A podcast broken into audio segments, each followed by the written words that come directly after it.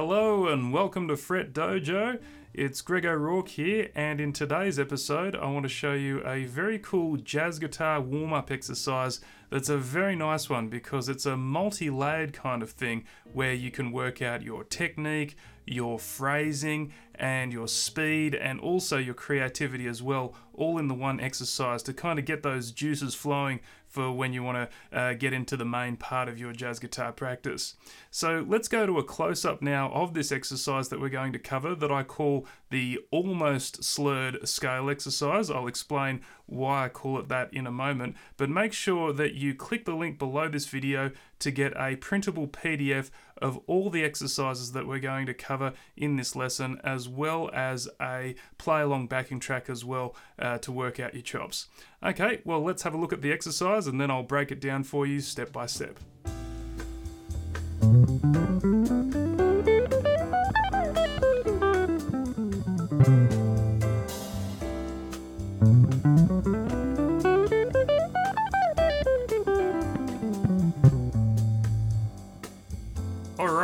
That was the complete exercise.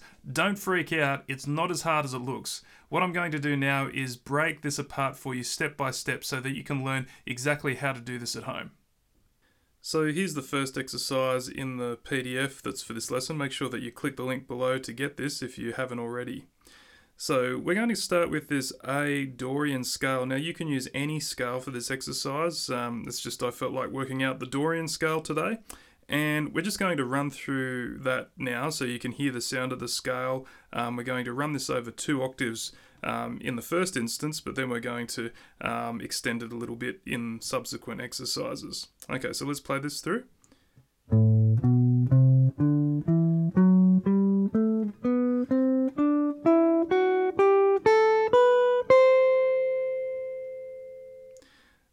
So, uh, this isn't the exercise yet, this is just the pattern that you should familiarize yourself with first. So, now exercise two, uh, this is how I was getting that very smooth technique that I was demonstrating before over the full exercise.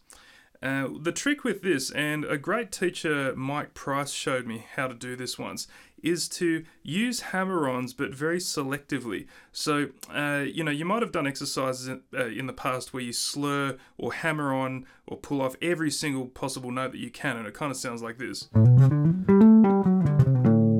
Okay, so that that's kind of a, a cool thing to do sometimes, but it's more a special effect.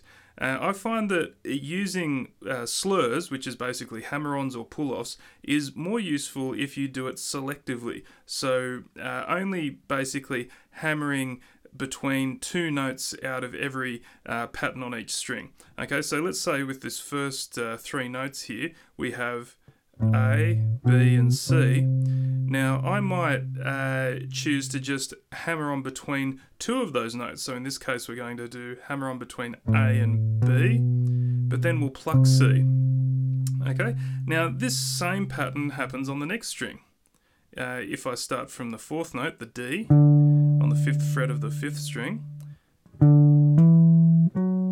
see how I'm hammering on the first two uh, uh, of the pattern on the string and then playing the remaining note. And then for the final two notes, there's only two notes on that string before it goes to the next one, so I'm just going to uh, hammer on between those two notes. So it's kind of like a hybrid between completely slurring it and not slurring it at all. So this way it doesn't sound too choppy when you're playing jazz, because if you pluck every note, it'll sound like this. See how it sounds more like classical music or something like that. Uh, but on the other hand, if you slur every single one, it sounds alright.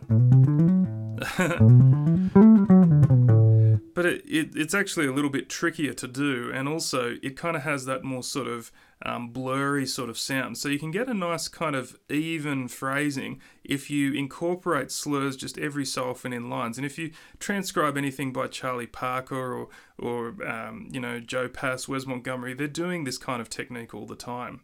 So uh, this, well, let's try to play this line through. I'll just do it at a slowish tempo, this exercise, so you can really see what I'm doing. I'll try to get my um, plucking hand in shot as well. Now I'm using finger style, but the same process applies with a pick. It Doesn't really matter how you're plucking the strings.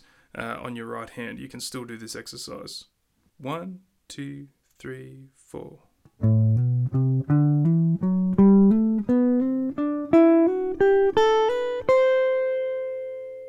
Let's do that again. Two, three, four.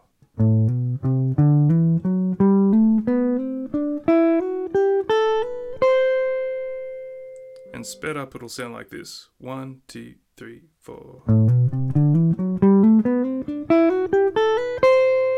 Now, what I like to do whenever I'm plucking a note with this kind of thing, I like to accent it a bit.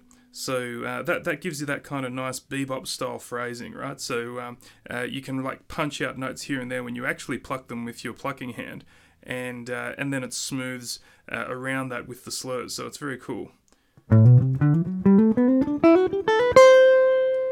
And it sounds quite exciting, and, and, and you can get a lot of speed that way as well. So this is why I've called this exercise the almost slurred scale exercise because I'm almost using slurs, uh, those hammer-ons, uh, every so often rather than on every single note. So that's the first part of what I want you to work on here, but then to extend this exercise and make it more useful, it's good to go across several octaves uh, rather than just sticking in the one position. That way we can work out our position shifts as well and also we'll get more range available to us when we go to take a solo. Let's have a look. Alright, so now we have exercise 3 here. Now, uh, let's look at moving this kind of idea across to other uh, positions on the guitar. So let's go to the middle register now. So I can do the same exercises down here. But I can move it up to the 7th fret now and start with my first finger on the 7th fret of the 4th string. And and still play a Dorian scale and with all these hammer-ons and everything like that we're just uh, it's kind of this way we can connect to the higher positions on the instrument. Let's have a look. One two three four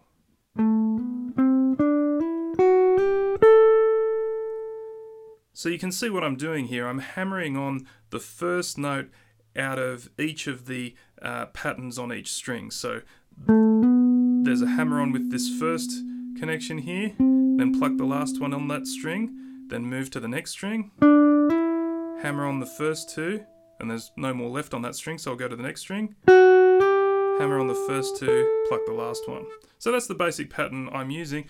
Okay, so that's the middle register, and then I can then shift up here and play the high register. We're going to connect these together in a minute, but let's uh, play this high one first. So this is the second bar on your screen here, starting with the A note on the 10th fret.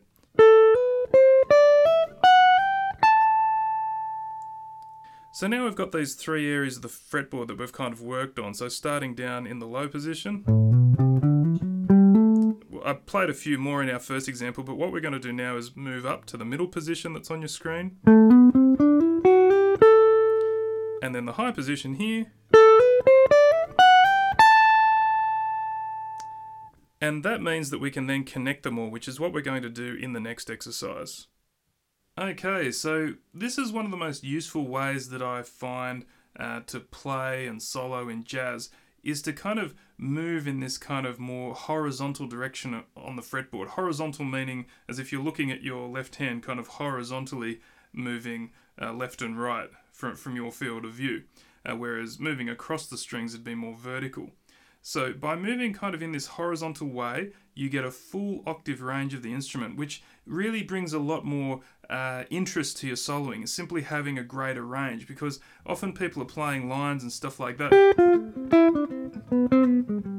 But it's always stuck in this single position, which means the range gets kind of boring after a while. So if you have a way to break out of that range and move up and down the fretboard, it can greatly increase your uh, creative possibilities and your interest overall in your soloing. So this is why uh, incorporating these position shifts is so useful. So let's um, uh, play this now. I'll just play it slowly first. One, two, three, four.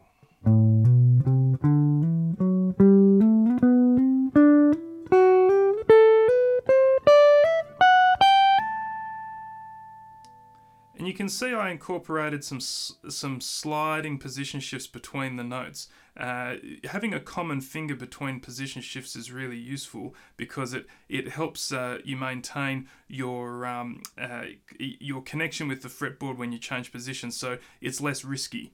Okay, I'll play it a bit faster now. Two, three, four.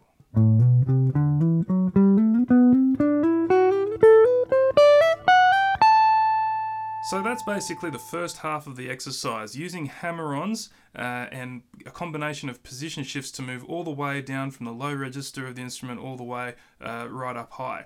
So now what I want you to do is to do the reverse. So now we're going to do pull-offs instead because slurs are hammer-ons and pull-offs. Okay, so we're going to start from the top and then use pull-offs to go all the way uh, from the top all the way back to the bottom again. Okay, so let's try that now. Alright, so let's give this a go. It's the same pattern that we did before, connecting uh, these three octaves, but we're starting from the top now, going from this very high note A here, and then I'm doing pull-offs. I've kind of uh, arranged the pull-offs in a way that kind of feels comfortable to me when I'm playing them. Um, so, but there's the, this is all very adaptable. You can just basically either do it on the fly, how how it feels right, or work it out in advance in a different way. To me, it really doesn't matter. Okay, so let's go from the top here. Two, three, four.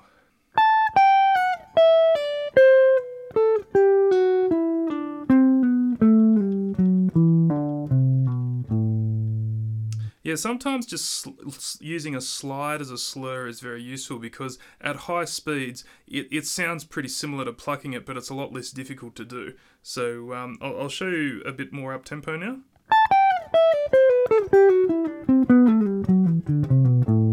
See how that slide, when I incorporated that, it kind of um, uh, it still gave the same effect, but but made it a lot easier to just nail the note.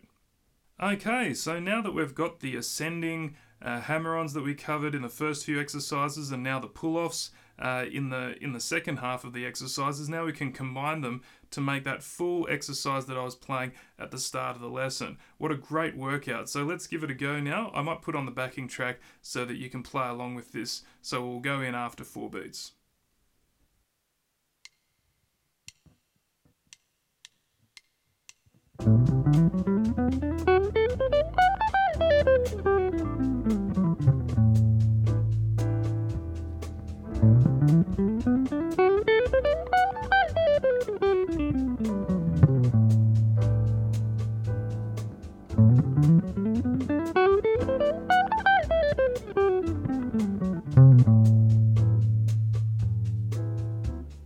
So that's the exercise. Now that's a great warm up in itself. As you can hear, it's really going to smooth out my phrasing, uh, work out those multiple positions, uh, my technique, my speed as well. Uh, don't worry if you can't play it that fast yet, just build it up little bit by little bit.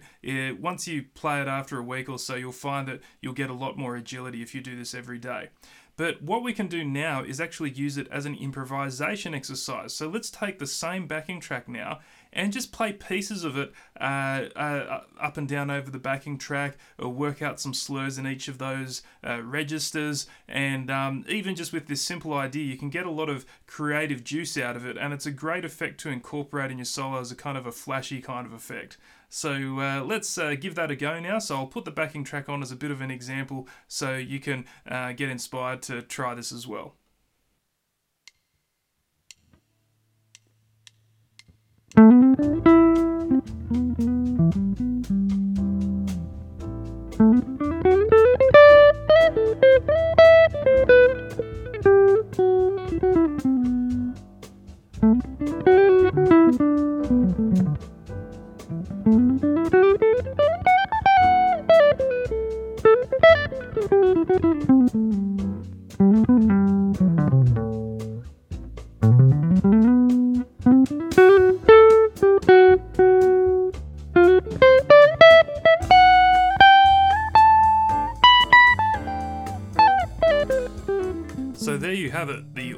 Almost slurred scale exercise. What a fantastic one to work out all aspects of your technique at once. That's something that I'm always looking for for a warm up exercise because you want something that just doesn't focus on one thing. It's kind of like a multi layered exercise where you can get things like speed, position shifts, uh, a bit of creativity, phrasing, uh, all in the one little package. So it's a simple exercise, but a very powerful one. And I guarantee if you practice this every day for a week or so, you'll really start to notice the results filter into your own playing. Make sure that you remember to download the PDF and backing track for this lesson via the link below.